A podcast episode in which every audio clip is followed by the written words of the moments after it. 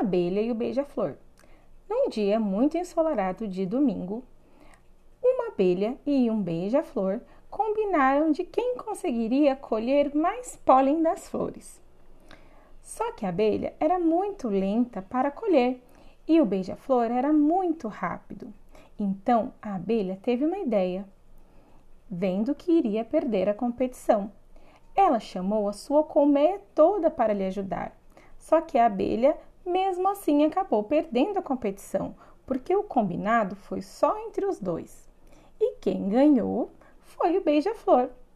Moral da história: é cumprindo o combinado que se ganha honestamente.